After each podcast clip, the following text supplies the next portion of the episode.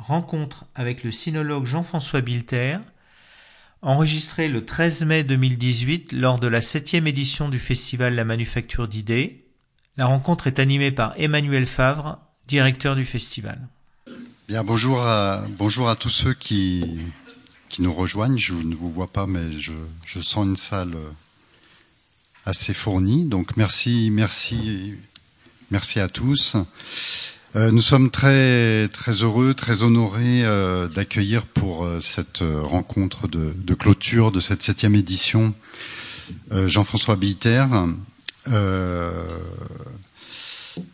qui est une personnalité rare, rare par la force, la richesse et la radicalité de sa pensée, et puis rare aussi par sa discrétion, son retrait et une relative absence euh, du débat public, ce qui fera peut-être d'ailleurs l'objet d'un, éclaircissement ou d'une explication lors de la rencontre, on verra. Donc voilà, je vous, je vous remercie au nom, au nom de la manufacture et au nom du public de, de votre présence euh, aujourd'hui parmi nous. Donc pour les personnes qui ne connaîtraient pas euh, Jean-François Billiter, je vais essayer de vous le, le présenter c'est pas une mince affaire parce que c'est un continent, vous allez voir. Euh, donc vous êtes sinologue, euh, considéré comme un des plus grands spécialistes européens de, de, la Chine que vous avez découvert au début des années 60. Vous avez été professeur à l'université de Genève, titulaire de la chaire d'études chinoises depuis sa création en 1987 jusqu'en 1999 date à laquelle vous avez pris votre retraite pour vous consacrer à la rédaction d'ouvrages. Et vous avez publié dès lors euh, depuis une douzaine de livres, parmi lesquels Chine trois fois muette, Essai, sur l'art chinois de l'écriture et ses fondements, qui est un ouvrage de, synthèse et de, référence sur la calligraphie chinoise, plusieurs études sur Zhuangzi, euh, philosophe du IIIe siècle avant notre ère, à qui l'on attribue la paternité d'un texte essentiel euh, sur le taoïsme, le Zhuangzi, ou encore euh, trois essais sur la traduction ou un essai sur Lichtenberg. Des ouvrages où vous alliez la plus grande rigueur scientifique au souci constant de vous faire comprendre des lecteurs non sinologues à la fois par la clarté de votre expression et par les références à l'héritage occidental ou à l'expérience commune. Vous avez en effet toujours combattu euh, le relativisme culturel qui veut qu'une société doit être euh, exclusivement comprise à travers ses propres idées et jugée selon ses propres critères. Voilà, peut-être que vous, vous, en direz aussi un mot pendant la rencontre. Ça a d'ailleurs valu euh, un texte un peu fameux euh, de Jean-François Billiter qui vient d'être réédité, qui s'appelle Contre François Julien, euh, où justement vous, vous développez euh, ces, ces, idées. Et puis ces dernières années, vous avez publié des textes plus personnels, consacrés à votre propre philosophie, donc notamment Un paradigme et esquisse, dont il va être abondamment question lors de cette discussion, et à l'automne 2017 un diptyque de deux brefs récits aussi euh, lumineux que, saisissants. Si vous ne les avez pas encore lus, je peux que vous encourager à le faire. Une rencontre à Pékin dans lequel vous relatez euh, votre découverte de la Chine et votre rencontre euh, avec une jeune femme médecin qui va devenir votre épouse peu avant la révolution culturelle et euh, une autre Aurélia, composée de notes et d'observations prises après la mort de votre épouse Wen. Voilà pour euh, une présentation euh, un peu brève. Et donc j'aimerais euh, commencer par la fin d'un point de vue éditorial, mais le, début, avec une rencontre à Pékin, justement. Est-ce que vous pouvez nous restituer le moment où, jeune étudiant, vous décidez de partir pour la Chine. On est en 1963, 2 3. 3. Euh, voilà, pourquoi, pourquoi tout d'un coup ce, ce choix? Eh ben, Je le raconte au début de Une rencontre à Pékin. Moi, je le sais. Oui. Et c'est une histoire que l'on peut, que je puis raconter de différentes façons. Il y a une façon tout à fait anecdotique, c'est que j'avais terminé des études de lettres, je ne savais pas exactement ce que je voulais faire après. J'ai tâté de toutes sortes de choses, euh, y compris du chinois, mais c'était une chose parmi beaucoup d'autres. Et puis mes parents m'ont dit à ce moment-là, écoute, euh, soit tu refais des études, mais sérieuses, et que nous sachions de ce que, en quoi ça consiste, ou bien alors, s'il te plaît, débrouille-toi et gagne ta vie. Et comme j'avais justement un manuel de chinois en main, je me suis dit, bon, ce sera cela. C'était un pari. Et j'ai commencé euh, le chinois aux langues orientales à Paris. Et là-dessus, quelqu'un me signale qu'en tant que citoyen suisse, je pouvais tout aussi bien euh, apprendre le chinois à Pékin, parce qu'il y avait des échanges déjà depuis longtemps entre la Suisse et la République populaire de Chine. Alors j'ai saisi la balle au bon. Et au fond, jusqu'à ce moment-là de ma vie, j'ai tout fait un peu par jeu et dans l'ignorance de ce que je voulais devenir. Et c'est en arrivant à Pékin que, immédiatement, euh, j'ai senti qu'il y avait là quelque chose d'intéressant à faire et qui m'intéressait vraiment. Ça a été au fond le choix qui ensuite a déterminé toute la suite de ma vie jusqu'à aujourd'hui. Jusqu'ici. Mhm. Alors ça, c'est la façon anecdotique. Il y a, d'autres raisons plus, euh, plus personnelles, plus profondes, plus conjoncturelles, aussi liées à la situation historique de l'époque, mais ce serait trop long de, dépeindre tout ça. Malgré tout, euh, est-ce que vous pouvez nous dire à quoi euh, ressemblait Pékin à cette époque? On est en 1963. Oui, alors Et quelles, étaient les, conditions de vie d'un ressortissant, d'un jeune étudiant étranger arrivant à Pékin à ce moment-là? Il faut rappeler que vous êtes le premier étudiant suisse à être euh, allé en Chine. En République populaire de Chine, oui, c'est juste. Euh, ça aussi, je le décris parce que l'idée de décrire mon aventure de l'époque dans une rencontre à Pékin, euh, elle est, comment dire, elle, elle, noue plusieurs choses. Il y a d'abord l'aventure de ma rencontre avec mon épouse, qui est une véritable aventure je veux dire, les, suites ensuite ont été une véritable aventure, mais c'est aussi une façon de parler du Pékin de l'époque qui n'existe plus du tout. Euh, et puis aussi de parler de ce que c'était que le régime à l'époque. Euh, alors, en bref, euh, Pékin, au fond, n'avait pas changé depuis des siècles. Donc, Pékin était soumis au pouvoir du Parti communiste et à sa propagande incessante et à ses modes de contrôle, mais en même temps, c'était une ville qui semblait euh, inchangé depuis des siècles. Les murs, les portes, l'ensemble magnifique des portes et des murailles était entier ou pratiquement entier. À peine on était sorti des portes qu'on était à la campagne. Euh, l'université de Pékin, qui était loin à la campagne, euh, était entourée de rizières dans lesquelles les crapauds faisaient un bruit fou l'été par les soirs de lune. et donc, dans mon petit livre, j'ai aussi évoqué ce Pékin-là. Hmm. J'en reviens au jeu. Euh, vous avez dit par jeu. Alors justement, je vais hier lors de la rencontre euh, entre Patrick Boucheron euh, et le pseudo Achille Mbé, il a été question de. On a fini sur lisez-moi. Et je crois que pour parler de Jean-François Bilter, il faut le citer dans le texte. C'est beaucoup mieux. Je vous cite. Ma décision. Je, confirme. Je confirme. Je, trouve, je trouve embarrassant pour moi de parler de façon décousue et euh, approximative de choses que je me suis efforcé d'exprimer clairement par écrit. Ma décision d'apprendre le chinois et celle de partir pour la Chine avait été prise par jeu.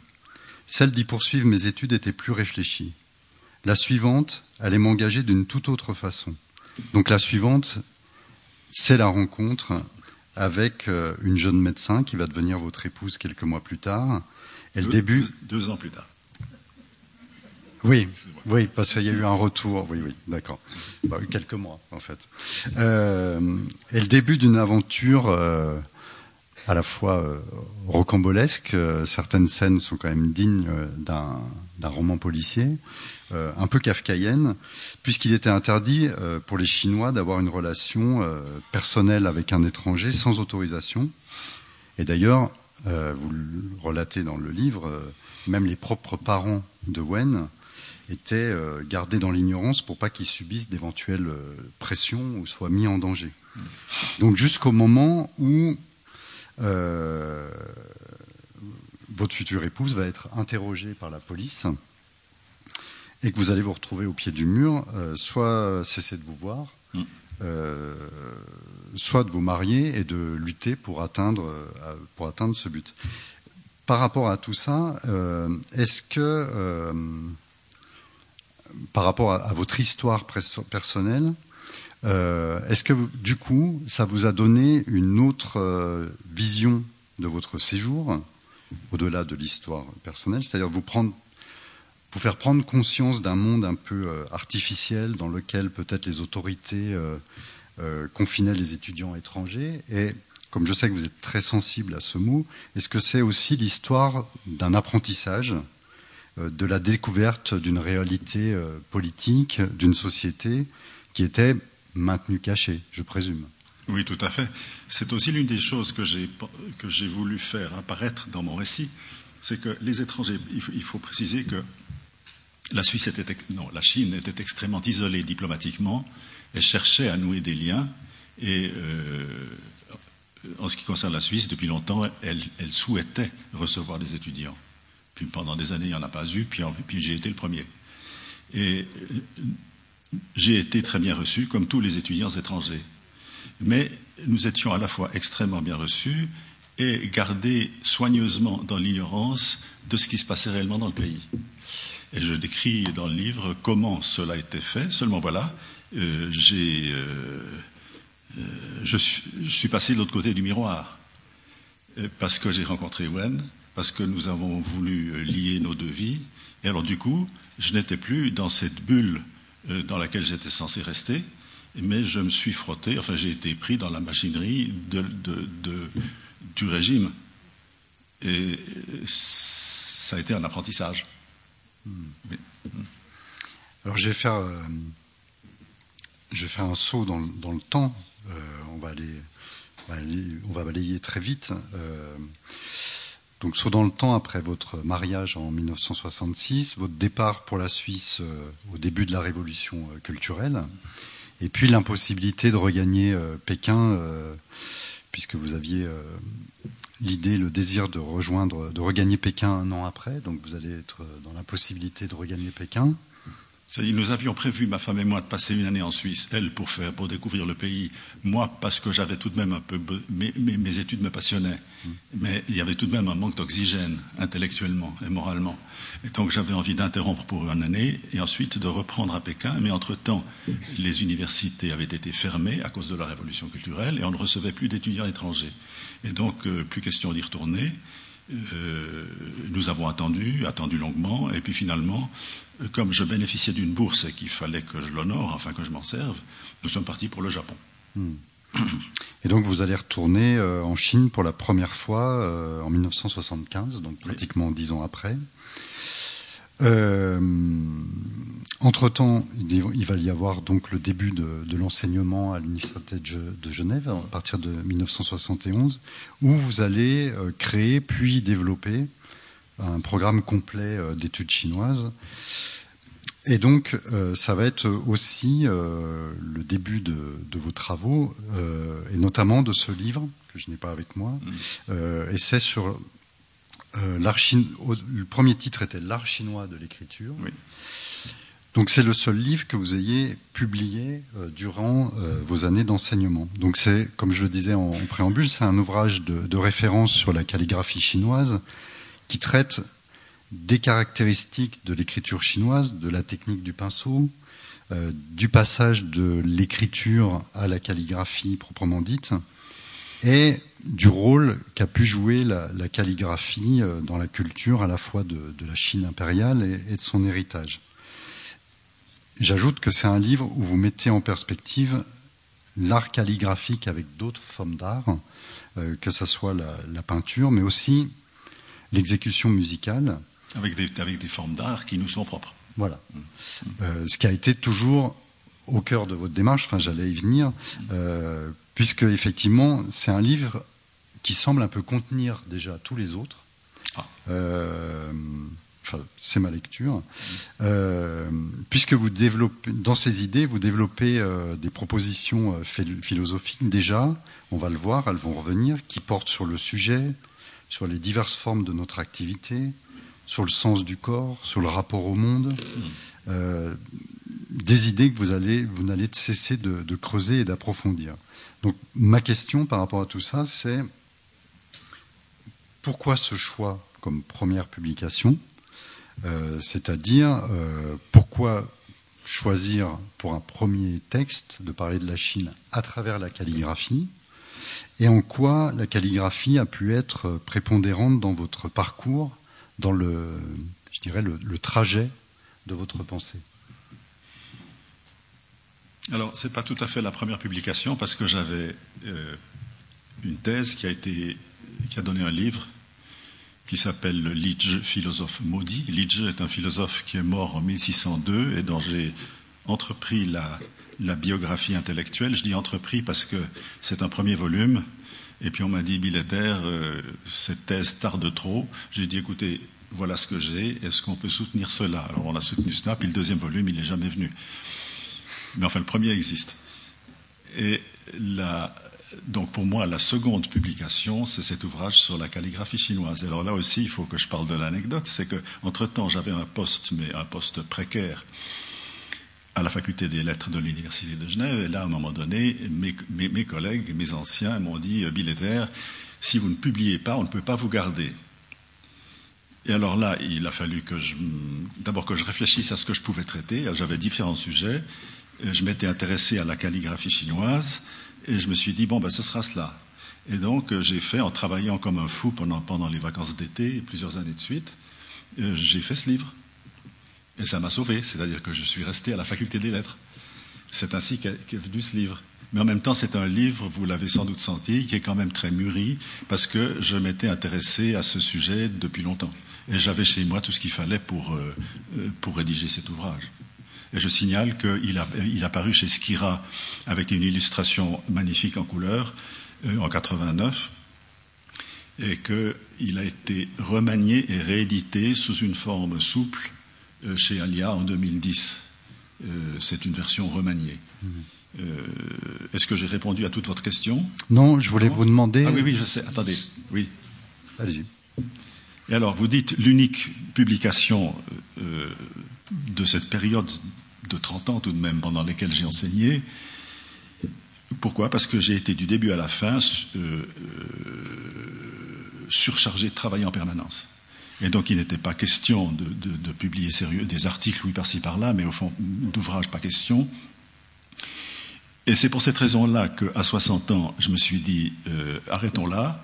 Je me suis arrêté, j'ai quitté l'université et je me suis mis au travail. Et je reviens, et je reviens euh, quand même sur la calligraphie, puisque vous, vous, vous êtes vous-même, alors je sais que vous êtes très réticent à dire que vous êtes un calligraphe, mais en tous les cas, vous avez je étudié la suis réticent, je dis non. Malgré tout, vous avez étudié la calligraphie euh, et quel rôle la calligraphie tient dans votre parcours personnel? D'abord, calligraphe ou pas calligraphe? Un, calligraphe, euh, dans l'usage que je fais moi du terme, c'est un artiste. C'est un artiste qui s'est entraîné et qui a développé une personnalité artistique et alors ça, j'en suis loin. Ce que j'ai fait, moi, c'est d'apprendre à manier le pinceau euh, et de beaucoup regarder la calligraphie, de lire ce que les Chinois eux-mêmes ont écrit sur la calligraphie, et à partir de là, de faire un ouvrage qui, je crois, va au fond des choses. Ce qui ne veut pas dire que je sois un calligraphe. Mmh. Si vous me demandiez, si je disais je suis un calligraphe, vous me, vous me mettriez, comme on fait souvent en Chine, du papier, une pierre à encre et puis faites-nous une démonstration. Bon, on peut. Oui, mais j'en serais incapable. Ou disons que ce qui sortirait de mon pinceau, je le jugerais si sévèrement que je ne le montrerai à personne. D'accord. Parce que quand on a beaucoup regardé de la belle calligraphie, c'est comme en musique. Quand on a beaucoup écouté de la belle musique, on sait ce que c'est. Et quand on est soi-même nul, eh bien, on le sait aussi. Alors, un autre élément de réponse, euh, parce que là, effectivement, euh, mon ouvrage sur la calligraphie a mené plus loin, comme vous l'avez dit, c'est que j'ai appris le maniement du pinceau à l'âge adulte. Alors que euh, autrefois en Chine, et parfois maintenant encore, on apprend ça enfant. Et en apprenant ça enfant, on l'apprend, mais on ne réfléchit pas. il n'y a pas de processus de réflexion au second degré sur ce qu'on est en train d'apprendre. Or, moi, euh, apprenant et m'entraînant euh, à l'âge adulte et l'esprit curieux, et peut-être aussi parce que je suis un Européen et pas un Chinois, euh, je me suis aperçu d'une chose tout à fait étonnante, c'est que parce que vous savez que le pinceau se tient toujours à la verticale, que le coude est levé, et que de cette façon-là, on a une espèce de pantographe qui peut faire des mouvements dans tous les sens et produire des effets que l'on choisit soi-même dans n'importe quelle direction, ce qu'on ne peut pas faire avec une plume. Or, ce geste-là est un geste absolument artificiel. Et au début, très, euh, comment dire, euh, difficile à supporter, j'imagine. Enfin, je dirais. Mais au fil, euh, au, fil du temps, je me suis aperçu que ce geste artificiel devenait d'abord naturel. Et qu'ensuite, non seulement il devenait naturel, mais qu'il devenait expressif. C'est-à-dire qu'à un certain moment, il est devenu si naturel qu'on ne réfléchit plus à ce qu'on fait et que l'on laisse passer des états d'esprit, des émotions, des états de, tension ou de détente, enfin que sais-je encore, et puis, une, motricité qui vous est personnelle. Tout cela finit par passer dans le geste et donc dans la forme. Et donc ce processus-là m'a beaucoup intéressé. Et je pense que je l'ai mieux observé que d'autres, pour différentes raisons, et lorsque j'ai terminé cet ouvrage en 88-89, je n'ai plus jamais pris en main mes pinceaux. Parce que j'ai eu le sentiment que j'avais fait, au fond, que j'avais compris ce qui m'intéressait le plus et que je pouvais passer à autre chose. Et donc, euh, je n'y suis plus jamais revenu, sauf lors du remaniement de l'ouvrage. Mais alors, c'est vrai que cette. Euh, cette observation que j'ai faite sur moi-même de ce que c'est qu'un geste artificiel qui devient naturel, qui devient ensuite euh, expressif, a donné ensuite lieu à des prolongements que vous trouvez notamment dans deux ouvrages récents, Un paradigme et Esquisse. Mais aussi dans beaucoup d'autres domaines, parce que comme j'ai beaucoup enseigné et que j'ai dû enseigner un peu dans tous les domaines, euh, parce qu'au fond, un professeur de chinois en faculté des lettres, ce qu'il fait, c'est au fond la tâche d'un professeur de, lycée. C'est-à-dire qu'il a des gens face à lui, des jeunes gens curieux, euh, en partie doués, euh, mais à qui il faut tout apprendre, absolument tout. Ils n'ont aucune idée de l'histoire de Chine. les jeunes gens à cet âge-là, même s'ils sont relativement incultes, mais ils savent tout de même qu'il y a eu une antiquité avec des Grecs et des Romains, puis que le Moyen Âge vient après, puis que la Renaissance se situe encore après. Des choses élémentaires qui, comment dire, qui donnent le décor. Or, des, jeunes gens qui abordent la Chine, ils n'ont même pas ce décor en tête. Et puis, ils doivent apprendre la langue. Et la langue, ils n'en connaissent pas les premiers éléments. Parce que quand vous passez d'une langue européenne à une autre, il y a déjà la moitié ou les trois quarts du vocabulaire qui est commun qui change un peu de forme, mais qui est commun. La, syntaxe, en gros, est apparentée. Quand vous abordez le chinois, vous êtes un enfant qui apprend à parler. Et donc, faire tenir tout ça dans un programme de, de 3-4 ans d'études en faculté des lettres, c'est, la, la croix et la bannière, enfin, c'est la, la quadrature du cercle. Et donc, on est obligé de, de faire un peu tout. Et ce qui m'a empêché de travailler, si je puis dire, au sens scientifique du terme, mais ce qui m'a aussi beaucoup apporté, parce qu'on est obligé de se confronter à tous ces problèmes élémentaires. Quelles sont les bases euh, sur, quoi, sur quoi tout cela est-il fondé? Euh, Et donc, euh, finalement, j'ai été accablé de travail, mais je ne le regrette pas. Donc, vous abandonnez la calligraphie et, avant qu'on en arrive à, à, un paradigme esquisse, vous publiez ensuite plusieurs essais sur Zhuangzi, donc euh, trois, trois ouvrages dont vous dites qu'il est le, philosophe chinois qui nous est le plus utile. Euh, donc j'aimerais vous demander en quoi, en quoi il, est, il, nous, il peut nous être si mm. précieux. Euh, oui.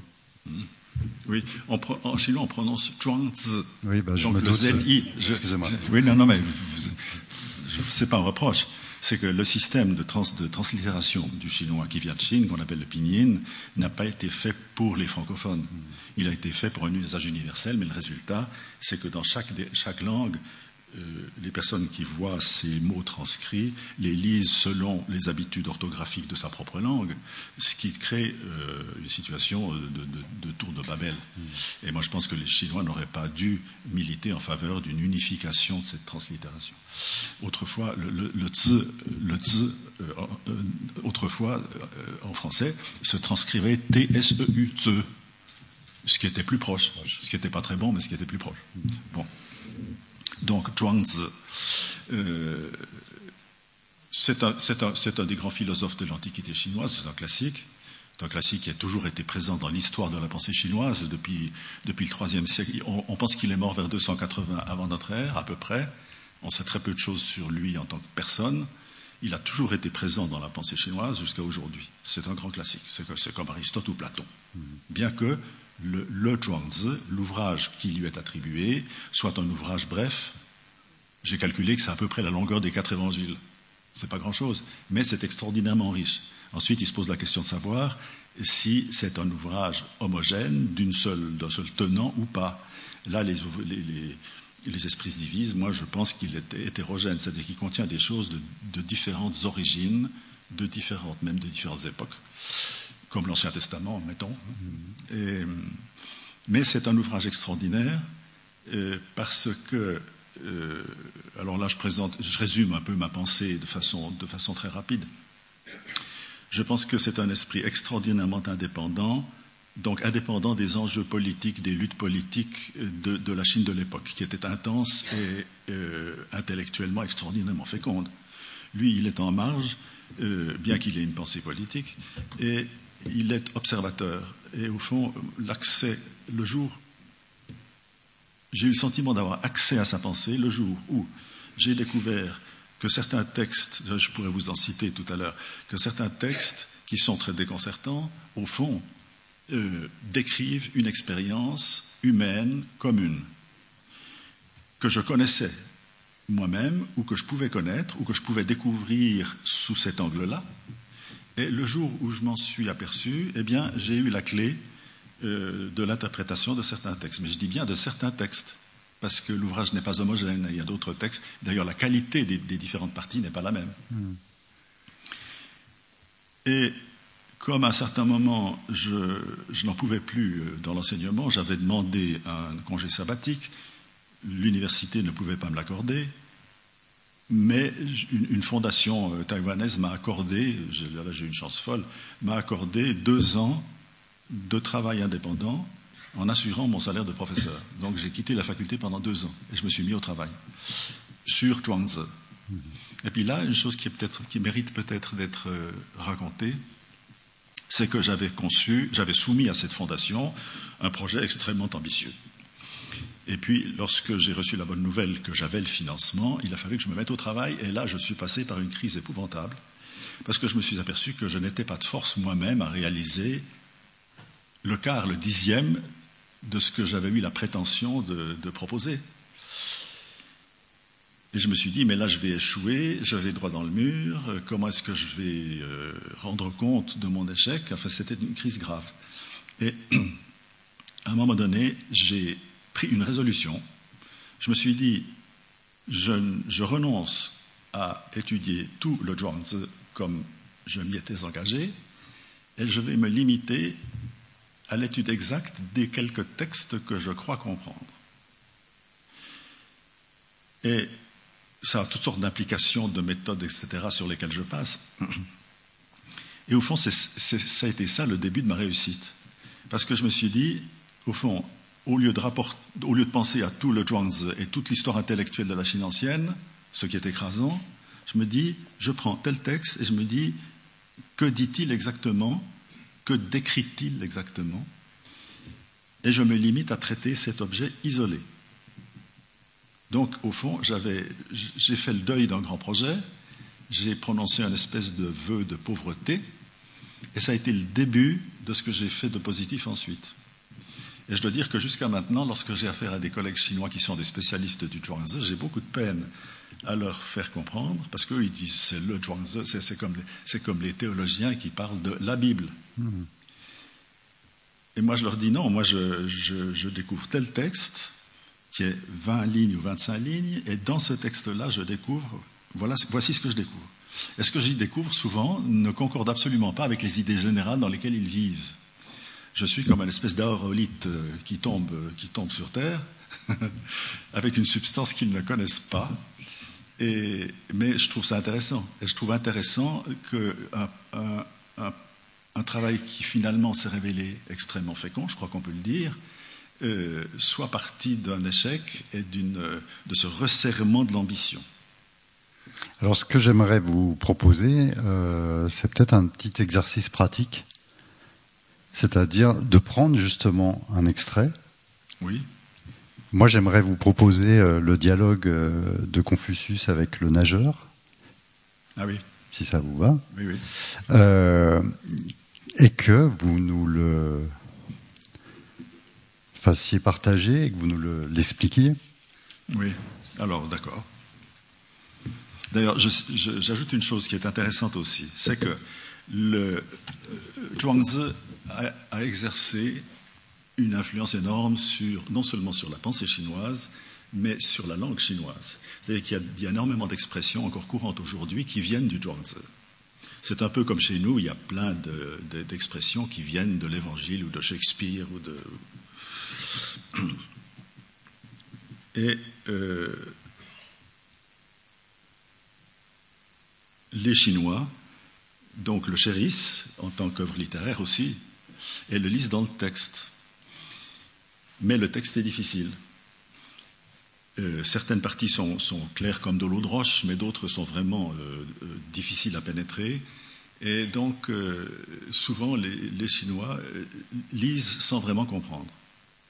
Il y, a eu des il y, a eu des essais de traduction en chinois moderne, mais qui, marchent mal, pour des raisons sur lesquelles je passe maintenant. Or, le travail que j'ai fait, moi, sur ces textes, m'a obligé euh, à, comment dire, à résoudre toutes les, toutes les difficultés qui présentaient. Et, donc, par, les termes que je choisissais dans la traduction, de faire, un, de faire un texte clair, alors que le texte ancien est réputé obscur, et qu'il l'est effectivement, y compris pour les Chinois d'aujourd'hui. Le résultat, c'est que mes traductions donnent euh, une, euh, donne la parole à Zhuangzi d'une façon qui est parfaitement intelligible, alors que les Chinois, en général, butent sur des difficultés qu'ils n'arrivent pas à surmonter. Et donc, il y a un, donc, vous avez, en tant que lecteur, un accès à certains textes du Zhuangzi qui est beaucoup plus heureux, direct et juste, à mon avis, qu'aucun lecteur chinois. Et ça, c'est intéressant du point de vue de l'histoire des traductions. Mm-hmm. Et le, le, petit ouvrage Leçon sur Zhuangzi a été traduit en chinois. J'ai fait ça avec un ami. Et là, s'est posé une question délicate, c'est qu'au fond, la, compréhension que j'ai fini par avoir des textes, je l'exprime par la traduction. Un peu par le commentaire, mais surtout par la traduction elle-même. Alors, du moment qu'on reprenait ce petit livre euh, pour le publier en chinois, est-ce qu'il fallait remettre le texte original de Zhuangzi, des histoires que je cite? Non, parce que le texte original ne contient pas le travail que j'ai fait moi d'interprétation. Et ça aurait été le, texte obscur auquel les Chinois sont confrontés d'habitude. Donc il a fallu que mon ami, le traducteur, retraduise en chinois ma traduction. Mais pour que les Chinois s'y retrouvent, alors on a mis ma traduction retraduite en chinois d'aujourd'hui, et puis en note le texte original. Et alors ça aussi, c'est peut-être anecdotique pour vous, mais pour les gens qui s'intéressent à la traduction, c'est un cas de figure euh, tout de même assez intéressant. Hmm. Alors, vous proposez, alors attendez. Page 28. Hmm, merci.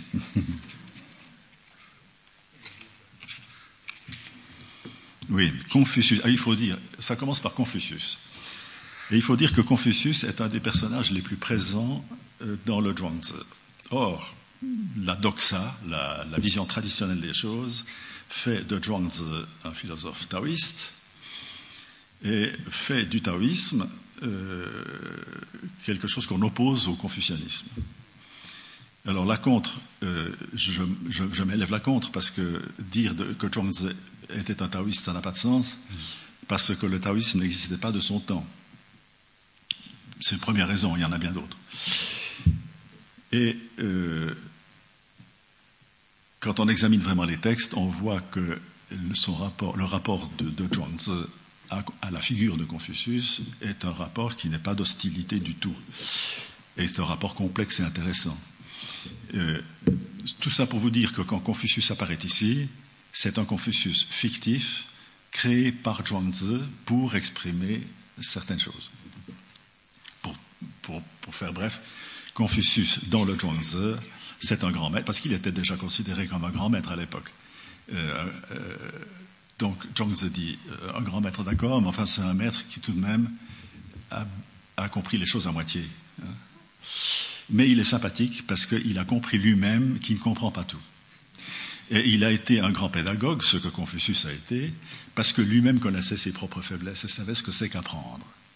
Et donc, en un sens, dans le Zhuangzi, Confucius est vraiment la figure du philosophe au sens étymologique du terme, c'est-à-dire celui qui aime la sagesse, qui l'aime, c'est-à-dire qui voudrait l'atteindre. Alors ça apparaît dans ce texte-ci. Confucius admirait les chutes de Luliang. Je, je m'interromps. Les chutes de Luliang sont des chutes spectaculaires qui existaient en Chine et qui, je crois, existent encore. Mais je n'y suis pas allé, donc je ne les ai pas vues moi-même. Confucius, admirait les chutes de Luliang. J'ajoute encore une chose, c'est qu'on sait que Confucius a beaucoup voyagé parce qu'il avait une ambition politique, mais qu'on ne voulait pas l'écouter et qui donc passait, il est passé parce que la Chine était divisée à l'époque, et donc il est passé de royaume en royaume pour offrir ses services et ses idées politiques, et puis personne ne l'a écouté, et alors finalement il a abandonné la partie, puis il est devenu un éducateur. C'est une façon de résumer la vie de Confucius. Et donc euh, le fait que Confucius voyage et qu'au passage il admire des chutes d'eau n'est pas improbable. Alors Confucius admirait les chutes de Luliang. L'eau tombait d'une hauteur de 300 pieds et dévalait ensuite en écumant sur 40 lieues. Ni tortue ni crocodile ne pouvaient se maintenir à cet endroit, mais Confucius aperçut un homme qui nageait là. Il crut que c'était un malheureux qui cherchait la mort et dit à ses disciples de longer la rive pour se porter à son secours.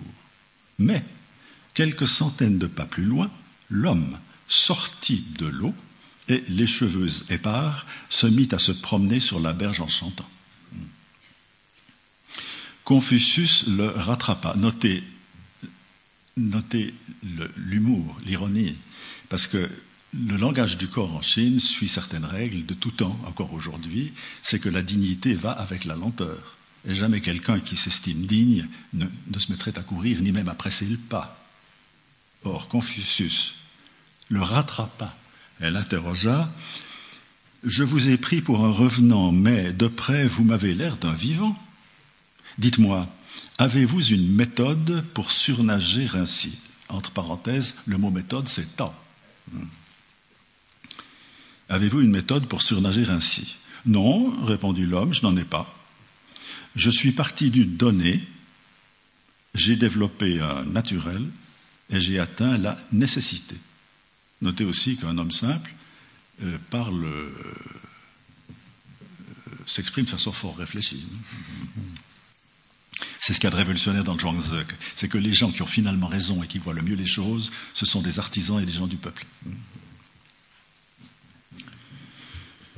Donc, j'ai atteint la nécessité. Je me laisse happer par les tourbillons et remonter par le courant ascendant je suis les mouvements de l'eau sans agir pour mon propre compte. Que voulez-vous dire par, c'est Confucius qui parle, que voulez-vous dire par partir du donné, développer un naturel, atteindre la nécessité demanda Confucius. L'homme répondit, euh, je suis né dans ces collines et je m'y suis senti chez moi. Voilà le donné. J'ai grandi dans l'eau et je m'y suis peu à peu senti à l'aise. Voilà le naturel. J'ignore pourquoi j'agis comme je le fais, voilà la nécessité.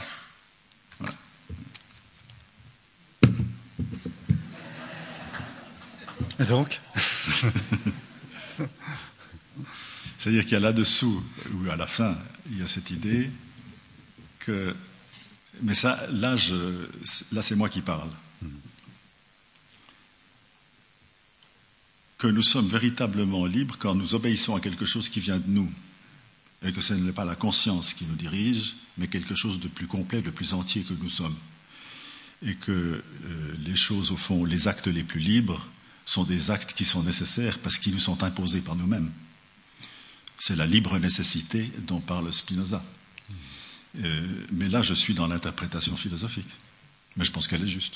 Parce que, alors j'ajoute une chose, c'est que à l'issue de ma crise, j'ai décidé de me concentrer sur certains textes que je croyais comprendre, en les prenant isolément, mais je me suis aperçu qu'ensuite il y avait des résonances d'un texte à l'autre, et qu'il euh, disait des choses qui se tenaient ou qui étaient apparentées. Et donc, peu à peu, j'ai quand même progressé dans une compréhension plus complète du Zhuangzi, mais je dis bien plus complète et pas complète. Et depuis longtemps, on me dit, mais Billetter, faites-nous une traduction complète du Zhuangzi. Je dis non, euh, parce que c'est hétérogène et que d'autres parties du Zhuangzi exigeraient des études d'une autre nature, euh, euh compliquées. Et puis au fond, j'ai fait ce qui m'intéressait le plus, puis je suis passé à autre chose. Voilà. Hmm. On a l'impression, euh, on a l'impression qu'il y a une, non seulement une très grande proximité, mais une forme de connivence. Je crois que c'est dans un paradigme d'ailleurs, vous l'appelez euh, mon, mon auteur chinois. Ah bon? Oui. Ah oui, tiens. D'ailleurs, comme je le prononce très mal, maintenant je vais l'appeler votre auteur chinois.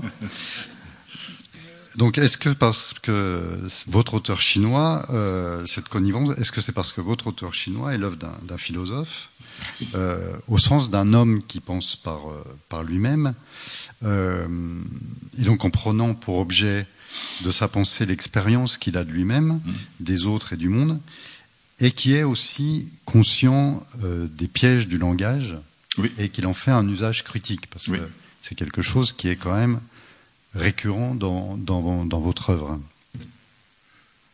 Oui. Euh, les, on, parle des chapitres du Zhuangzi, parfois on parle aussi des livres du Zhuangzi, parce qu'ils sont, ils, sont souvent très distincts les uns des autres. Ce ne sont pas des chapitres qui s'enchaînent. Et le deuxième chapitre, le fameux deuxième chapitre, qui a eu une influence considérable dans l'histoire de la pensée chinoise, traite du langage.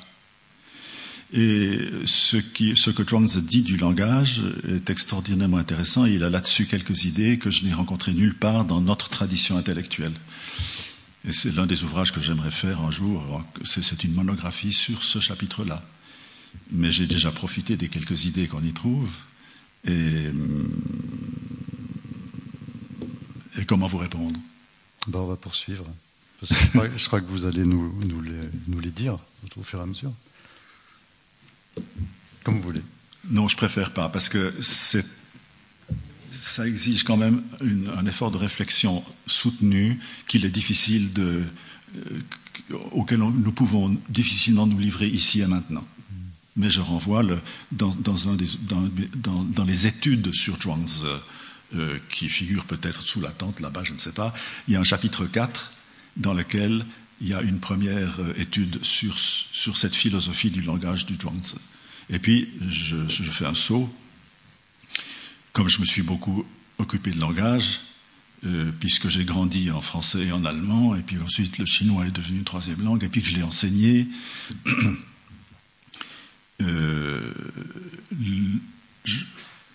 il y a des questions qui m'ont vivement intéressé et qui continuent à le faire concernant le langage, qui se retrouvent dans un paradigme et qui se retrouve dans esquisse. Là, le langage tient une place importante et, il y a une certaine influence de, certaines idées du, de Zhuangzi sur le langage dans ma propre réflexion. Je m'en tiens là comme réponse. Ben, on va y venir. On va y venir, euh, puisque euh, à travers cette, cette, lecture et cette, euh, cette, redéfinition de notre rapport mm. à nous-mêmes, aux autres et au monde, vous dites que cela ne peut pas se faire sans l'émergence de et sans l'adoption de nouveaux paradigmes, mm. d'où le titre un paradigme. Donc depuis quelque temps, vous avez décidé de ne plus chercher dans les idées des autres. Mm. celles qui vous conviendraient, mais de vous en tenir à ce que vous pouviez observer par vous-même, hmm. y compris les phénomènes les plus familiers, euh, ceux que vous nommez, euh, enfin, qui forment l'infiniment proche et le presque immédiat. Hmm. Vous allez nous expliquer euh, peut-être d'où vient cette phrase. Et donc en découlent ces deux livres, Un paradigme et Esquisse, qui bien que très personnel, malgré tout, convoque une véritable famille de pensée, puisqu'on y retrouve votre auteur chinois, mais aussi euh, Wittgenstein, Marx, Spinoza, vous venez d'en parler, Stendhal, qui est peut-être, vous allez peut-être me détromper, mais j'ai l'impression, votre euh, écrivain favori en tous les cas. C'est un, un, bon ami. Voilà. Euh, donc des livres qui sont euh, aussi denses que, que, concis et qui ont comme trait principal le sujet.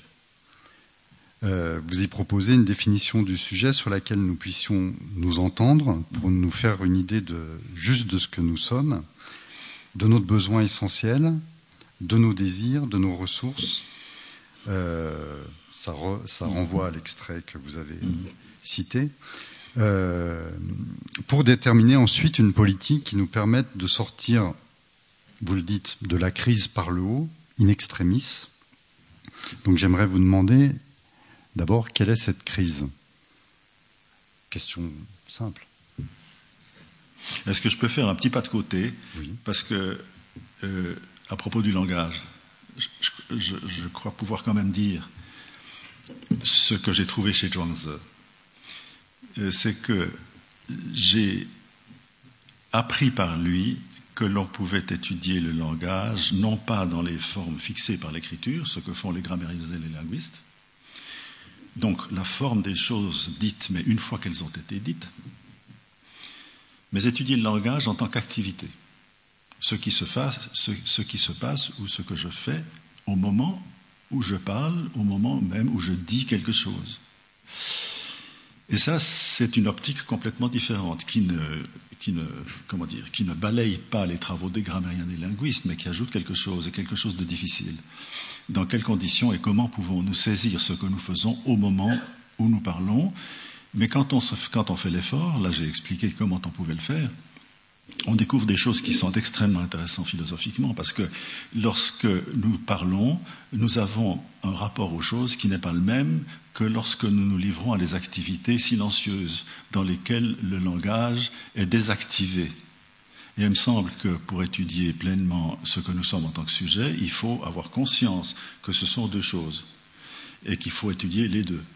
Euh, voilà, c'est ça, l'idée centrale, si on veut. Bon, je ferme la parenthèse. Maintenant, euh, pour les esquisses, Là, je vais peut-être vous répondre par un, petit détour. J'ai entendu hier Patrick Boucheron se poser la question euh, comment euh, l'historien peut-il agir? Et il a répondu euh, d'une façon double. Il a dit il y a d'une part la gratuité des recherches que l'on fait par curiosité et qui peuvent mener à des vues nouvelles ou des connaissances nouvelles.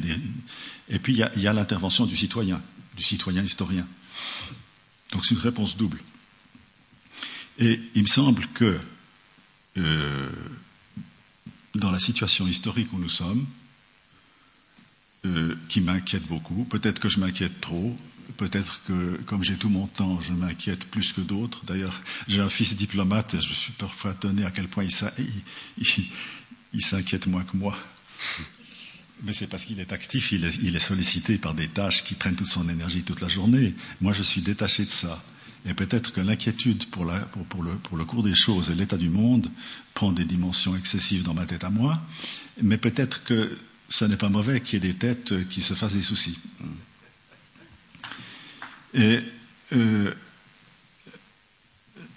il y a une chose que j'éprouve fortement et depuis longtemps, depuis longtemps et de plus en plus fortement, c'est que les gens qui réfléchissent comme moi au cours, des, actuel des choses, euh, il y en a beaucoup. Les librairies regorgent de livres euh, qui sonnent l'alarme. Mais depuis des dizaines d'années, je vois des livres euh, qui, euh, qui, nous alertent sur les dangers que nous courons, sans que jamais en résulte un effet d'ensemble et une capacité d'action qui soit à la hauteur du danger. Et hier encore, dans l'exposé, euh, Patrick Boucheron citais Édouard Glissant, qui disait, euh, qui proposait une morale minimale qui tenait dans la formule, je me souviens plus des termes, enfin l'idée c'était que chacun fasse le peu qu'il peut faire là où il est, tout en pensant au monde. Au monde, voilà. C'est ce que disait déjà Jacques Ellul très exactement, et beaucoup d'autres. Et cela, je l'entends dit et redit depuis des dizaines d'années. Et je me dis, comment se fait-il que il n'en résulte rien? Les gens de bonne volonté qui inventent de nouvelles façons de se comporter euh, face à la nature ou bien entre nous, il y en a partout, mais il n'en résulte pas de synergie qui soit de la synergie dont on aurait besoin pour changer les choses.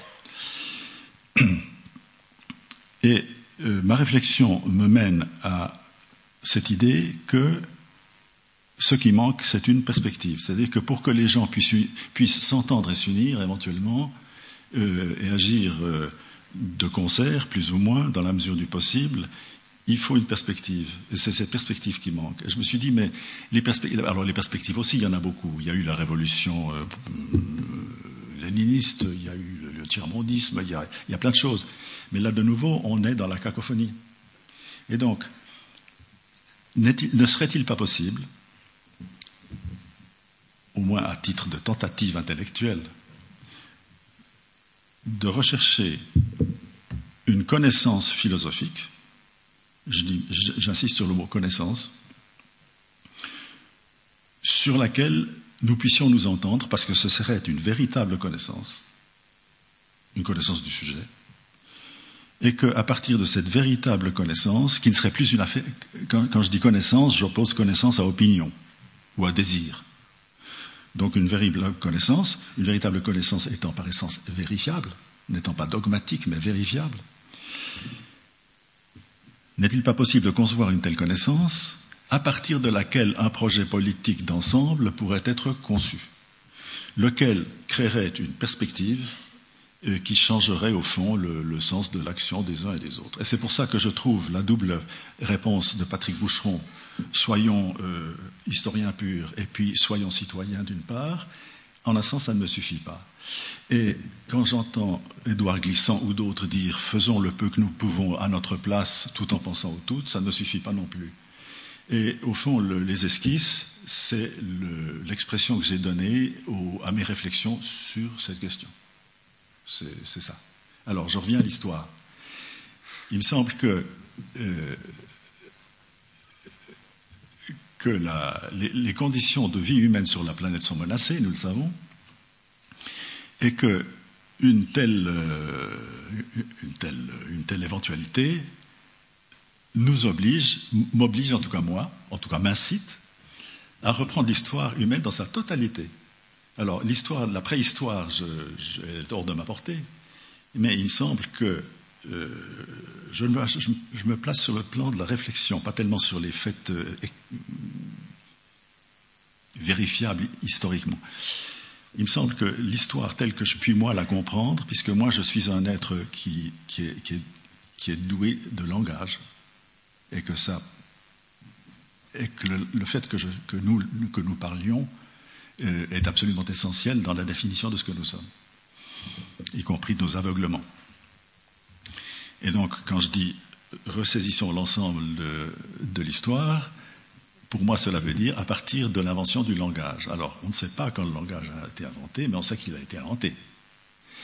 Les linguistes disent toujours l'invention du langage, on n'en parle pas parce que c'est hors de portée d'une démarche scientifique. Moi, je dis en tant que philosophe, disons, quand on examine bien de quoi le langage est fait, quand on observe aussi comment les, comment les enfants l'apprennent, et beaucoup d'autres choses, on peut dire, à partir de ce que c'est que le langage, on peut dire comment il a été inventé. C'est comme un moteur d'automobile. Si vous examinez comment il est fait, un moteur déjà fabriqué qui fonctionne sous vos yeux, eh bien, vous pouvez savoir comment il a été inventé. En tout cas, à titre d'hypothèse.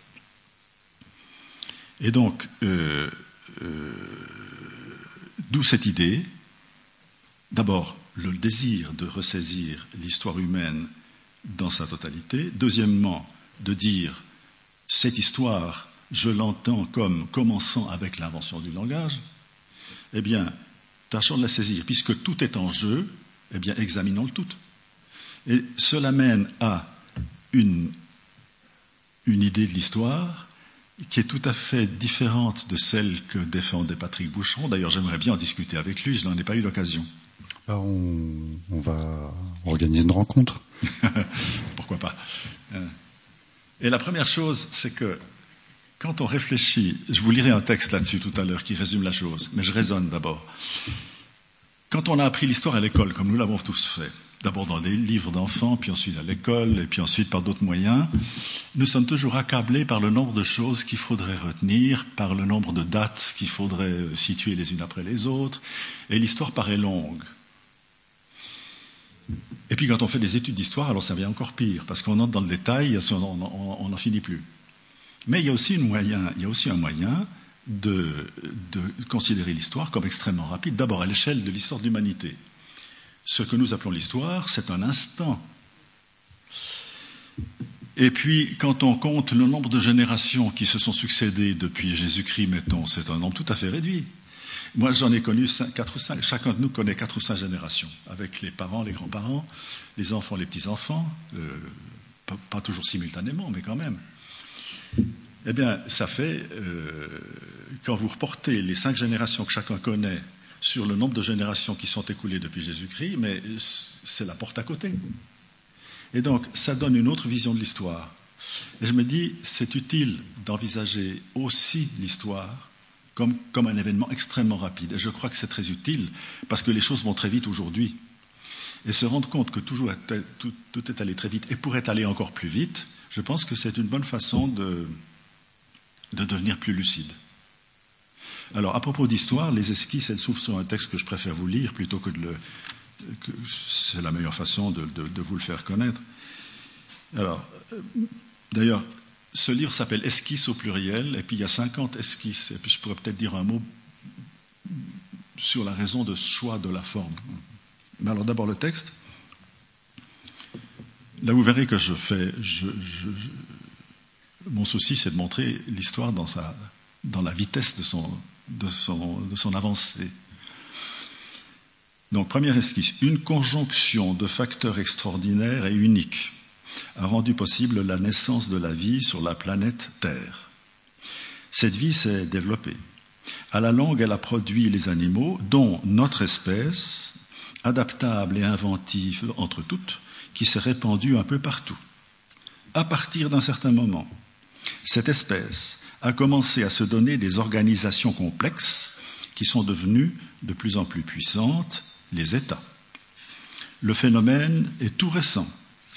Il remonte à 5000 ans dans ses manifestations les plus anciennes. À peine 200 générations se sont succédées depuis lors. Il y a environ deux siècles, une nouveauté est apparue.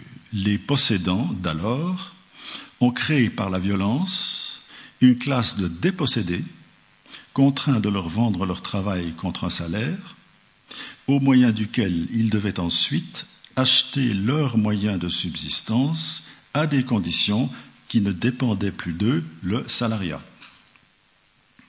Cette révolution sociale, qui privait une grande partie de la population de son autonomie, a été rendue possible par l'emploi des machines et une nouvelle division du travail par la révolution industrielle. Cette double révolution est née en Angleterre, s'est étendue à l'Europe, puis au monde.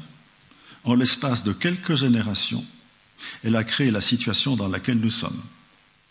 Le travail imposé aux peuples de l'Europe et à, à des, autres, des autres continents a rendu possible une exploitation accélérée des ressources naturelles du monde entier au profit de l'Europe, puis des États-Unis et d'autres puissances, dont maintenant la Chine, et au profit des détenteurs de capitaux au sein de ces puissances. Les conséquences sont 1. Une inégalité démesurée entre pays riches et pays pauvres. 2. Une inégalité démesurée au sein des pays riches 3. Une surproduction industrielle aberrante cause d'un gaspillage insensé. 4. l'épuisement des ressources naturelles cause de guerres de toutes sortes. 5. Le dérèglement de la nature qui menace les conditions de vie de l'espèce. Les premières manifestations de la catastrophe se multiplient, tout est allé très vite et va aller plus vite encore. Voilà la première esquisse. Alors, c'est une façon de, comment dire, de traiter l'histoire. Hmm. Alors, on peut discuter, peut-être que les mots ne sont pas toujours bien choisis, mais enfin, c'est une esquisse. Un petit mot sur la forme, justement qui renvoie, qui renvoie euh, très clairement à certains des auteurs. Euh, j'ai oublié de dans les auteurs, dans les auteurs qui, qui, composent un paradigme esquisse, il y a aussi Lichtenberg que vous avez, à qui vous avez, euh, à qui vous avez consacré un ouvrage. Ça renvoie au, au, à Lichtenberg, ça renvoie à Spinoza, ces, ces formes. Euh, vous avez dit tout à l'heure dans l'introduction que j'étais l'auteur d'un essai sur Lichtenberg. Non, pas exactement. Lichtenberg, qui est un, un auteur dans lequel je, puise depuis toujours, et qui est très connu en Allemagne, qui est très peu connu en France, j'ai trouvé dommage qu'il soit si peu connu en France, et donc je l'ai traduit. Traduit. J'ai traduit. Euh, alors, les, le, les, cahiers de, de Lichtenberg, c'est 1600 pages. Il a, il a, tenu une espèce de journal intellectuel à son propre usage pendant, pendant 50 ans. Et c'est une mine de choses dans lesquelles on puise euh, en Allemagne depuis longtemps et qu'en France, euh, on ne connaît pas. Et j'ai trouvé utile de le présenter par un choix de passages que j'ai traduit avec une introduction. Mais c'est vrai que c'est quelqu'un qui compte beaucoup pour moi. Pour moi, c'est un sommet de l'intelligence humaine. Mais il n'a pas, si vous voulez, il, n'a pas écrit d'esquisse. Il, il, notait des choses pour lui-même avec un bonheur d'expression, une perfection dans l'expression qui est extraordinaire pour quelqu'un qui note des choses à son propre usage. C'est une, merveille de style euh, et de clarté de la pensée et de la mobilité de la pensée. Donc, et puis Spinoza n'a pas écrit d'esquisse. non. Euh, C'est au contraire un, esprit excessivement systématique, ce qui le rend si difficile. Donc les esquisses c'est une idée qui m'est venue, parce qu'au fond, je peinais à trouver une forme. Et puis je me suis dit, à un moment donné, je ne sais plus très bien comment ça m'est venu, je me suis dit, au fond, euh, la forme discontinue euh, me, facilite la tâche. J'ai une idée, j'en fais une esquisse. D'ailleurs, je, vous lis les premières lignes où, j'explique ça, en fait. Euh, le petit livre commence par, par ceci. On fait une esquisse pour saisir une idée et une chose vue quand je dis esquisse, moi je me vois crayonnant euh, sur le coin d'une table de restaurant, sur la nappe en papier, un petit croquis pour expliquer à mon interlocuteur qui ne comprend pas bien ce que je veux dire. Pour moi, c'est ça l'esquisse. On fait une esquisse pour saisir une idée, une chose vue, on la refait parfois pour mieux concevoir l'idée ou mieux voir la chose. Ces esquisses, je les ai retravaillées, mais j'en ai conservé la forme. Je m'en sers pour tenter de résumer ce que j'ai appris depuis trois quarts de siècle et pour ébaucher des conclusions. Je laisse de côté d'infinies discussions sur ce que je dois à d'autres auteurs présents ou passés, ou sur ce qui me sépare d'eux. Cette liberté est un autre avantage de l'esquisse c'est un gros avantage parce que je vois que beaucoup d'intellectuels et surtout des universitaires remplissent leurs ouvrages aux trois quarts par des discussions avec les autres et par des objections qu'ils élèvent contre le prédécesseur. Et donc ça alourdit terriblement les ouvrages et ça les rend illisibles. Et au fond, il vaut mieux, il y a, un moment où il faut dire ce qu'on pense sans, euh, sans, se soucier de, comment dire, de, réfuter les autres. Hmm.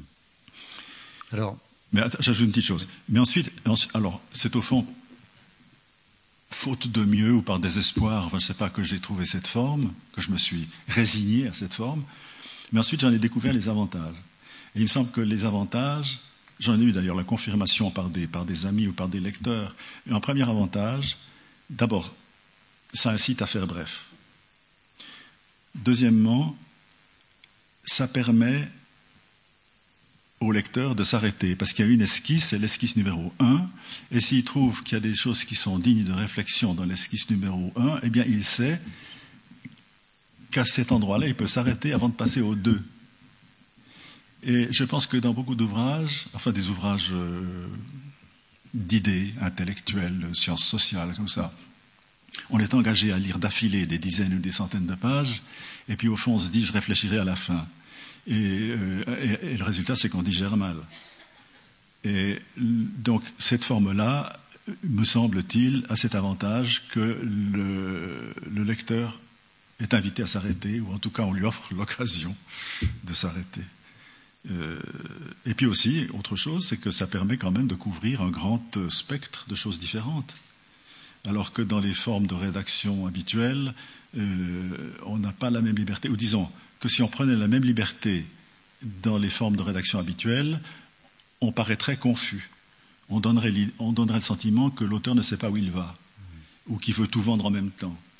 Alors qu'avec l'esquisse, ça donne cette liberté de, d'éclairer une chose et puis une autre et une autre. Voilà. Alors vous avez vu, Jean-François Biliter est un esprit euh, sage. Je parlais de radicalité de pensée euh, en ouvrant la discussion. Vous avez parlé tout à l'heure d'idée d'avoir une perspective collective. Donc cet esprit sage, dans les quelques quelques conclusions qui tirent, euh, c'est euh, l'abolition du salariat. Oui, j'ajoute une petite chose. Ça figure dans le, dans, le prospectus. J'allais venir, mais allez-y. Et il faut bien comprendre que, que tout travail mérite salaire et que ce sera toujours ainsi. Et donc, quand on parle d'abolition du salariat, il s'agit, il faut préciser, enfin parfois ça va de soi, mais pas toujours, c'est qu'il s'agit d'abolir le salariat en tant que moyen de domination. On est bien d'accord. Et puis dans le, dans le prospectus, il est aussi parlé du, du salaire universel. Revenu universel. Voilà, du revenu universel, dont, dont il est beaucoup question. Or, c'est un fait que cette, euh, cette proposition figurait dans la première édition des esquisses. Et puis je m'en suis mordu les doigts, j'aurais pas dû la mettre. Parce que parce que justement à l'époque, il y avait une grande campagne où on allait voter sur l'introduction du, salaire de base universel, et donc ça a tiré les esquisses vers une actualité qui n'était pas, souhaitable. Et donc je l'ai supprimé. Et donc je signale, je vous signale à tout hasard que j'ai remanié les esquisses et qu'il y a une édition remaniée et qui seule compte. Et que je tenais à tel point à ce remaniement que j'ai racheté les 2000 exemplaires de l'édition précédente qui restaient pour la faire mettre au pilon pour que ce soit la nouvelle édition remaniée qui prévale. J'ajoute que quand l'auteur rachète les exemplaires, c'est au prix de revient, c'est pas au prix de librairie. Voilà, donc comme quoi, même quand on a affaire euh, à une édition, euh, une réédition, bah, il faut la relire puisqu'il y a des pièges, donc on tombe dedans. Elle, diffère sur certains points importants. Euh, alors, le temps passe. J'aimerais quand même qu'on balaye euh, deux trois, deux, trois points qui me semblent importants mm. euh, dans, dans Esquisse et un paradigme. C'est justement la question du sujet et de la connaissance du sujet. et notamment de la question de l'observation mhm. de ce qui se passe, de notre activité, euh, de la manière d'augmenter puissamment notre, notre attention. Et donc vous préconisez quelque chose qui est l'arrêt. Alors, je ne sais pas si j'ai le temps. Non, je vais pas. Voilà. Vous, vous en, ouverture d'un paradigme, vous, vous, si je vais quand même le lire. Ce sera plus clair. Quand je m'installe au café le matin. C'est le début d'un paradigme. Voilà. Quand je m'installe au café le matin, je sais que je ne serai pas dérangé. Je pourrais suivre le développement de mes idées ou me laisser dériver en écoutant distraitement les conversations, laissant mes pensées libres de se rappeler à mon attention quand elles le voudront. Lisez plus lentement. Travailler au café m'aide aussi à me tenir tranquille. Chez moi, je m'agite, je me lève pour déambuler, ce que je ne puis faire en public. Cette contrainte m'est favorable, elle m'empêche de me dissiper, elle me permet de garder plus facilement le cap. À la maison, je suis entouré de livres, de notes, de travaux, de travaux qui attendent, de lettres auxquelles je dois répondre, etc. De sorte que je suis sans cesse tenté de sauter d'une chose à une autre. Au café, je n'ai que les feuilles de papier ou les notes et les notes ou le livre que j'ai apporté. Je m'isole, certes, mais je mets aussi mon occupation en rapport avec celle des autres habitués, que je connais ou que je devine. Leur compagnie me rassure. J'ai aussi le sentiment de me situer dans l'histoire. Les cafés ont été des lieux de liberté où des idées sont nées, où elles ont commencé leur carrière. Je m'imagine, je m'imagine continuant cette tradition qui va du café de la Régence où se déroule le neveu de Rameau, au Flore où Sartre a écrit L'être le néant si je ne me trompe. Mais mon goût du retrait va plus loin. Ce qui m'importe quand je m'installe ainsi, c'est de me sentir dégagé de toute obligation, même de celles qui viennent de moi. Dans cet endroit où je ne possède rien, mais dont je prends discrètement possession en disposant à ma guise les quelques objets que, j'admets sur ma table, je renoue avec moi-même, c'est un plaisir aristocratique. Donc, je voulais vous demander euh, en quoi, en quoi l'arrêt, euh, en quoi ces moments d'arrêt, de suspension, sont-ils si déterminants euh, Vous dites que, en parlant des cafés d'ailleurs, que ce sont des espaces où les choses commencent. Pour, pour, vous. en quoi, en quoi ces moments sont-ils si déterminants? D'abord, une autre remarque, c'est que je m'efforce, dans tous mes travaux, de dire comment ils, comment ils sont nés et comment j'ai, travaillé, y compris dans les traductions. Dans les traductions du Zhuangzi, lorsqu'il y a des difficultés, j'explique la difficulté et je justifie le choix que je fais, parce que ça permet au lecteur de se rendre compte que ce qu'il lit est l'aboutissement d'un travail et de quel travail exactement. Bon, il y a là, je, ne poursuis pas sur ce point. Maintenant, au fond, j'essaye de faire la même chose dans, ces, dans un paradigme et des esquisses, c'est de dire non seulement quelles sont mes idées, mais comment elles sont nées. Pourquoi? Parce qu'il me semble que les idées qui me sont venues, elles sont susceptibles de venir à d'autres. Mais si je leur livre l'idée finie, souvent ils ne savent pas qu'en faire. Ou bien alors ils y croient, mais croire, ça n'aide à rien. Il faut comprendre. Et, donc, en racontant comment je travaille et comment me viennent certaines idées, je pense, faire utile, faire quelque chose d'utile. Je fais une petite digression.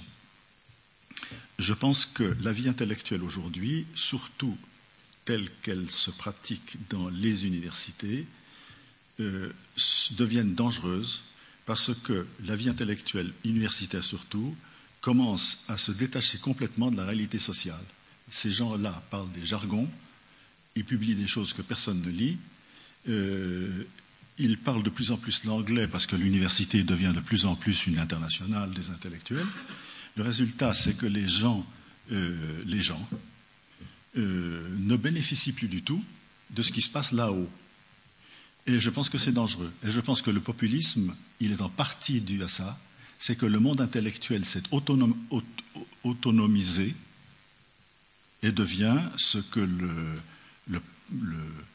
penseur politique bulgare Krastsev appelle l'intellocratie.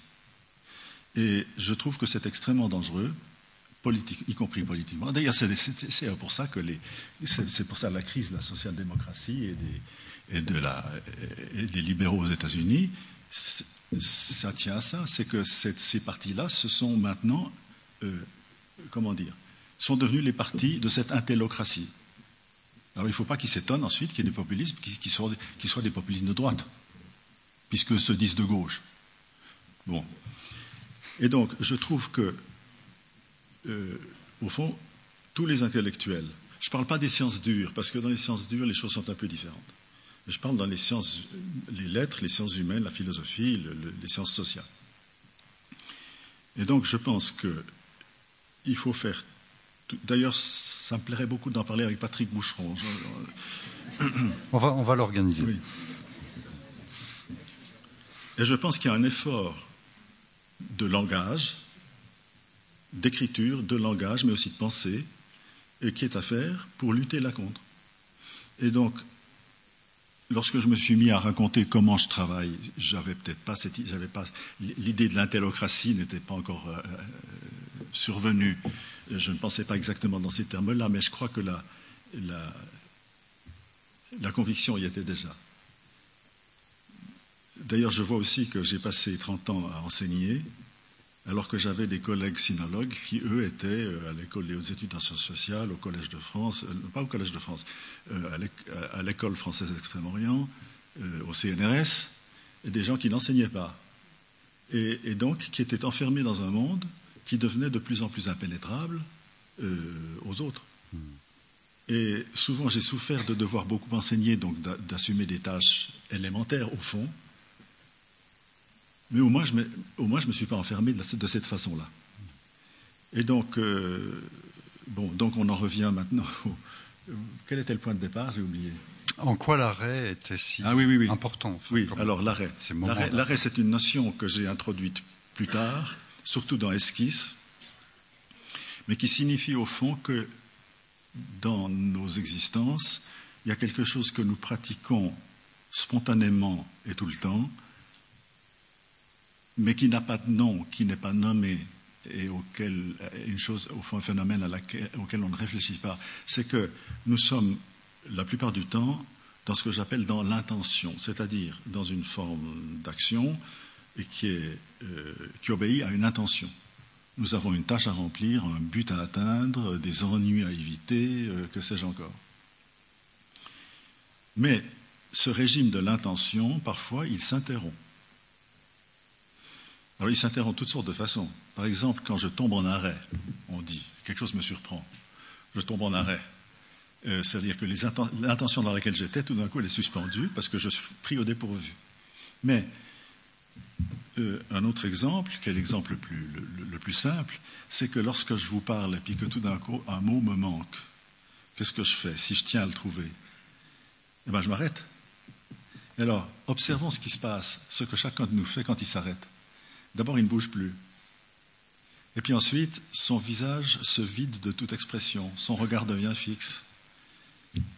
Et que fait-il pour trouver le mot? Il fait rien, justement. Il attend que le mot vienne.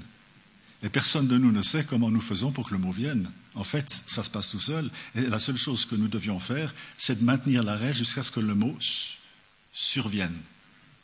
Et à ce moment-là, on reprend l'argument et on continue la conversation. Alors, ce phénomène de l'arrêt, auquel, qui n'a jamais été thématisé en philosophie et qui cependant me paraît absolument essentiel, mais qui est difficile à saisir parce que c'est un, c'est quelque chose d'absolument instantané. Et quand on dit arrêt, bon, moi j'ai choisi ce mot arrêt.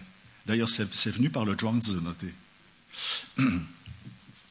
Le mot arrêt suggère qu'ensuite il ne se passe plus rien, qu'on est à l'arrêt. Mais non, quelque chose s'est arrêté, c'est le régime de l'attention, mais ensuite, immédiatement, d'autres formes d'activité prennent le relais. Par exemple, ce qui se passe en moi jusqu'à ce que le mot survienne. Donc le mot arrêt, il est peut-être discutable, mais enfin bon, c'est le mot que j'ai pris. Alors, quand je m'installe au café pour que des idées viennent, ben, là, je pratique l'arrêt de façon voulue. Mmh.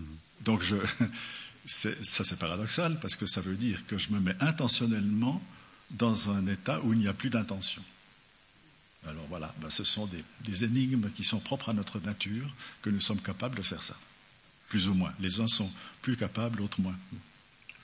Alors, dans... je, dirais, je dirais que je dis, ça figure dans les, dans les leçons sur Jones, mm-hmm. que l'incapacité de s'arrêter mène à la folie. Dans un paradigme et, esquisse, vous, vous, livrez plusieurs observations euh, sur le corps, sur le geste. Euh, sur les lois de l'activité, sur le sentiment de liberté, une fois que, vous l'avez dit, une fois qu'un geste devient naturel.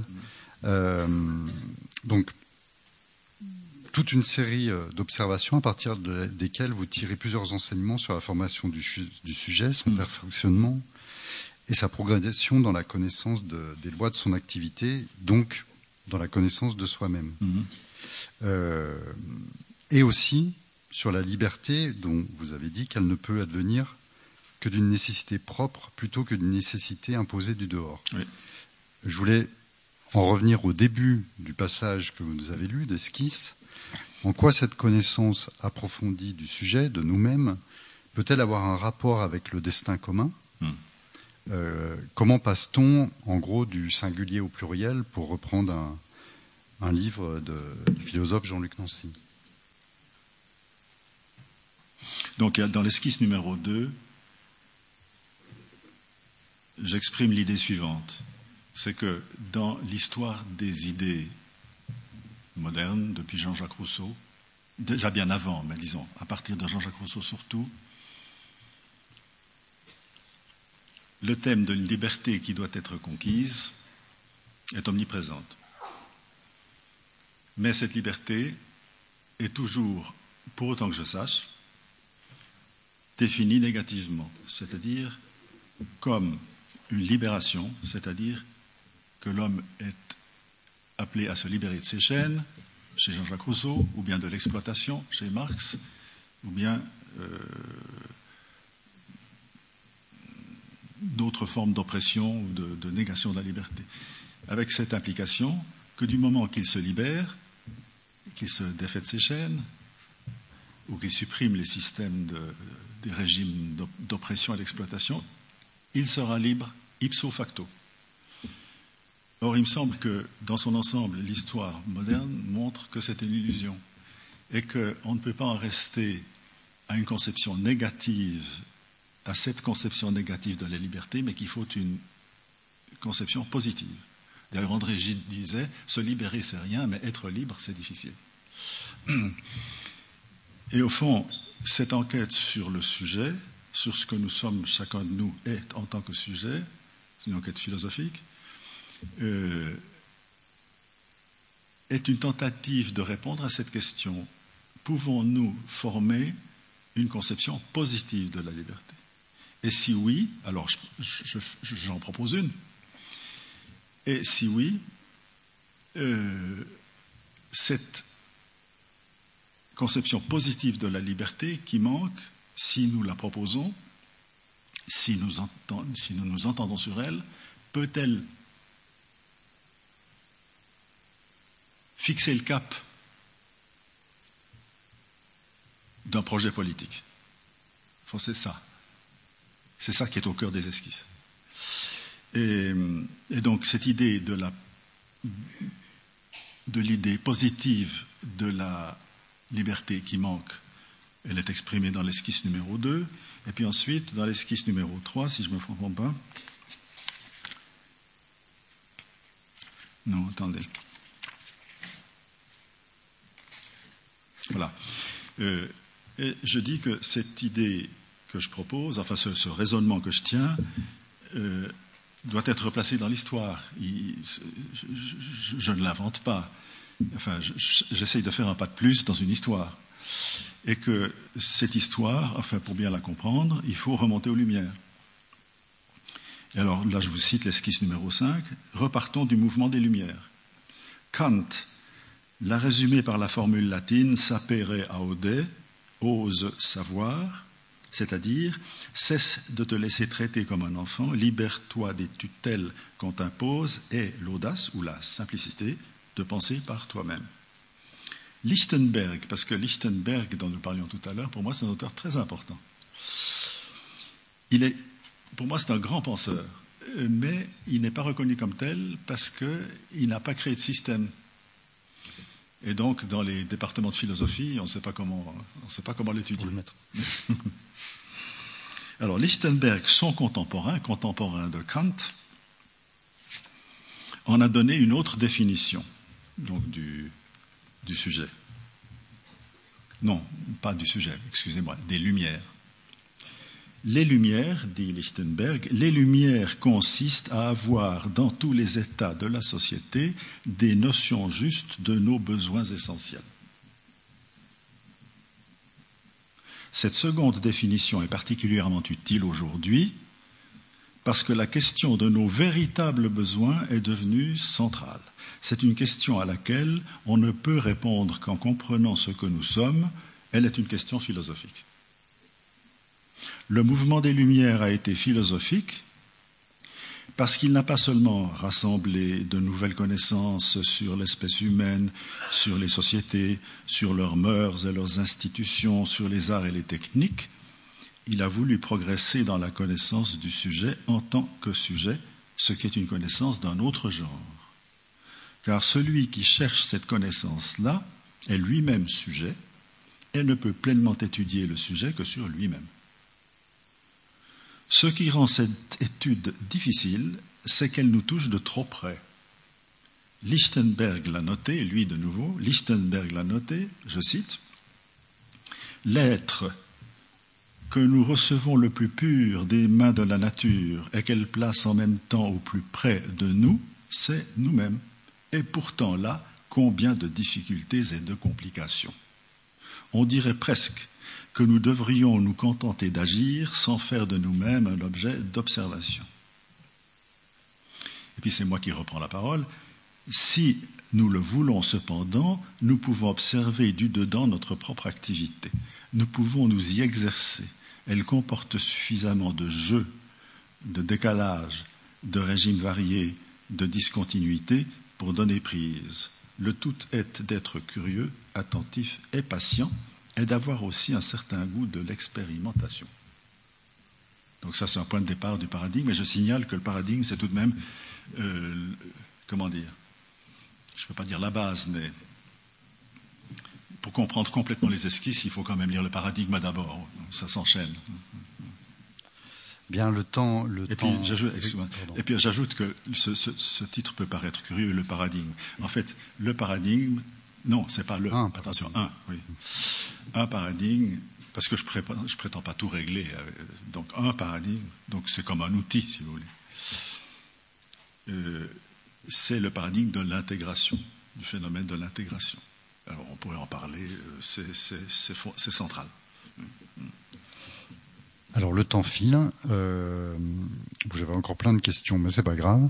Euh, J'aurais bien voulu qu'on puisse évoquer aussi euh, une autre Aurélia, mais euh, mais voilà le le mieux, comme je l'ai dit, c'est de, de, lire aussi Jean-François Billiter. Donc la parole est à vous. Je, on vous voit pas du tout.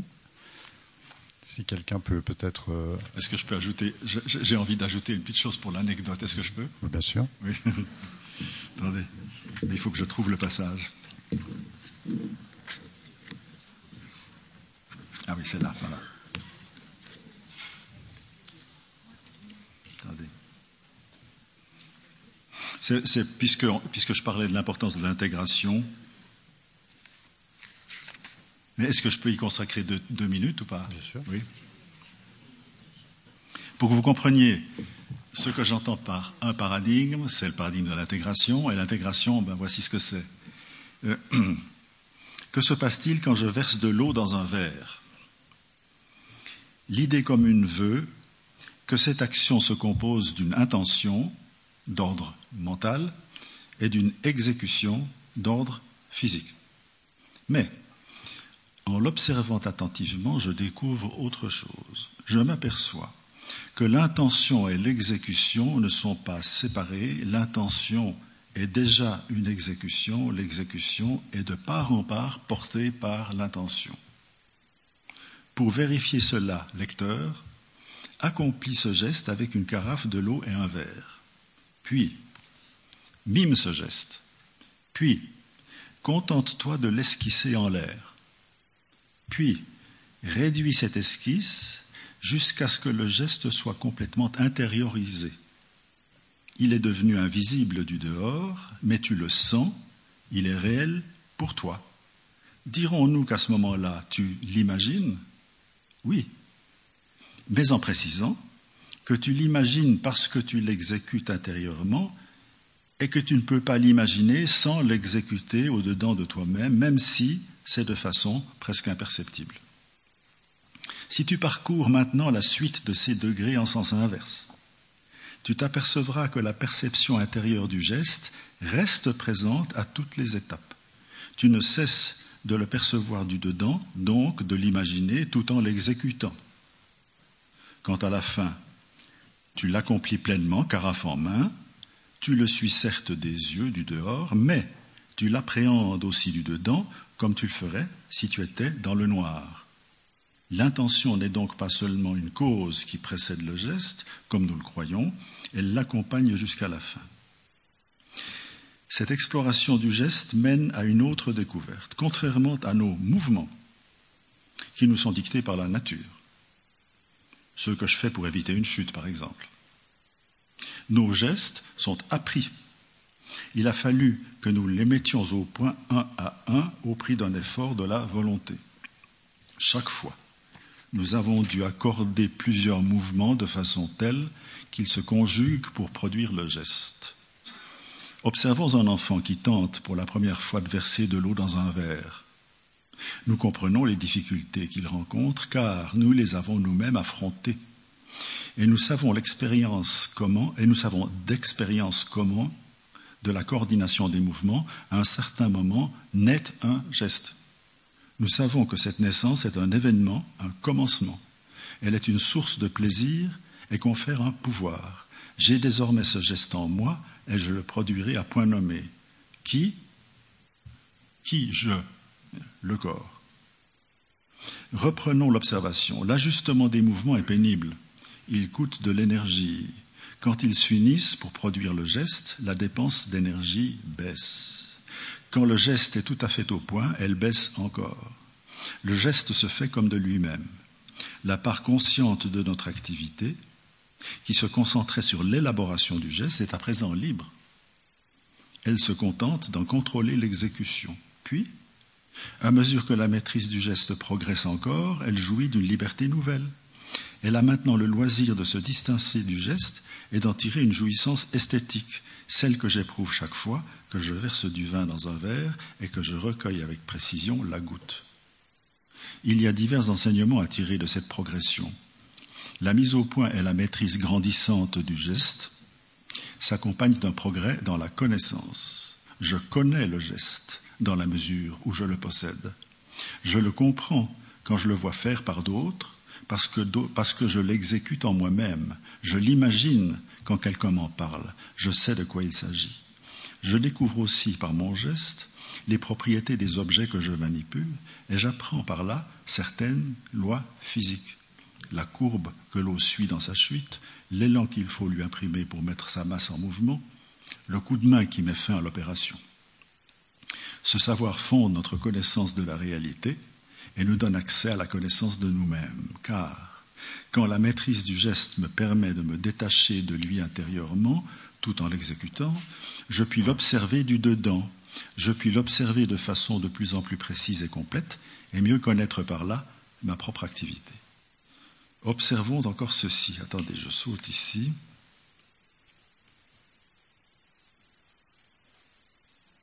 Voilà, je saute euh, un développement et j'en viens à ceci, à un exemple.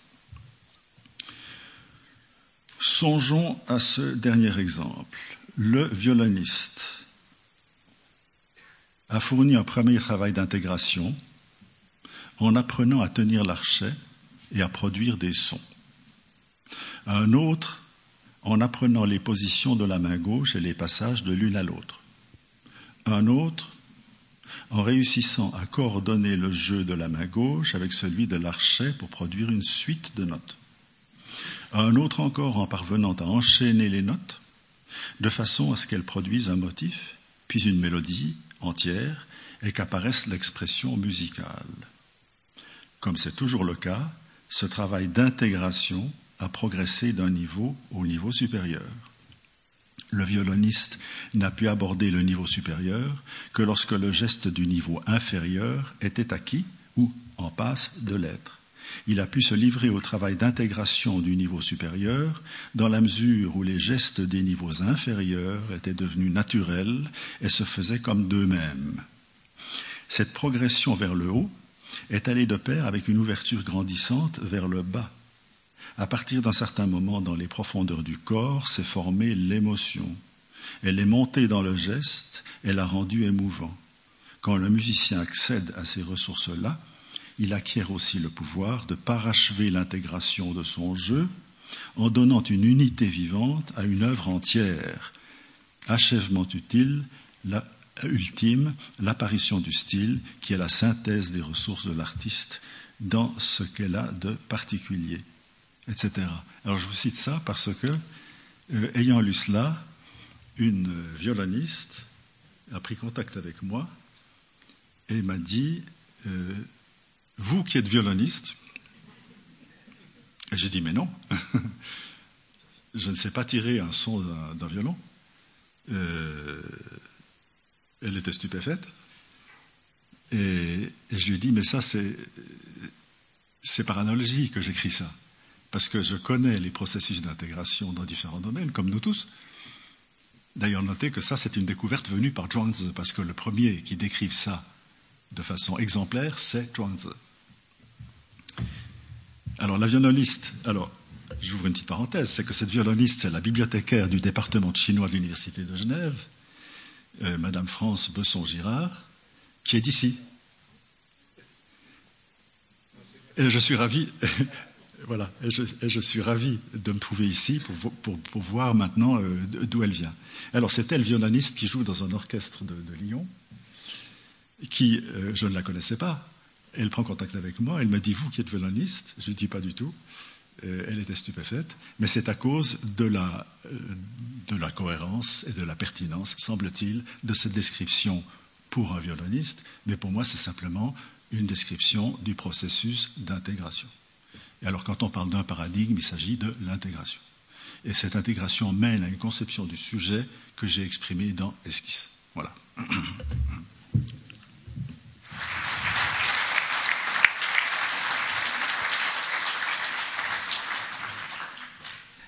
Vous venez d'écouter la rencontre avec le sinologue Jean-François Bilter, enregistrée lors de la septième édition du festival La Manufacture d'idées. Retrouvez le programme, les vidéos, les enregistrements et les photos du festival sur notre site internet lamanufacturedidées.org et pour être informé de la prochaine édition du festival, inscrivez-vous à notre newsletter. Vous pouvez aussi soutenir le festival en adhérant à l'association.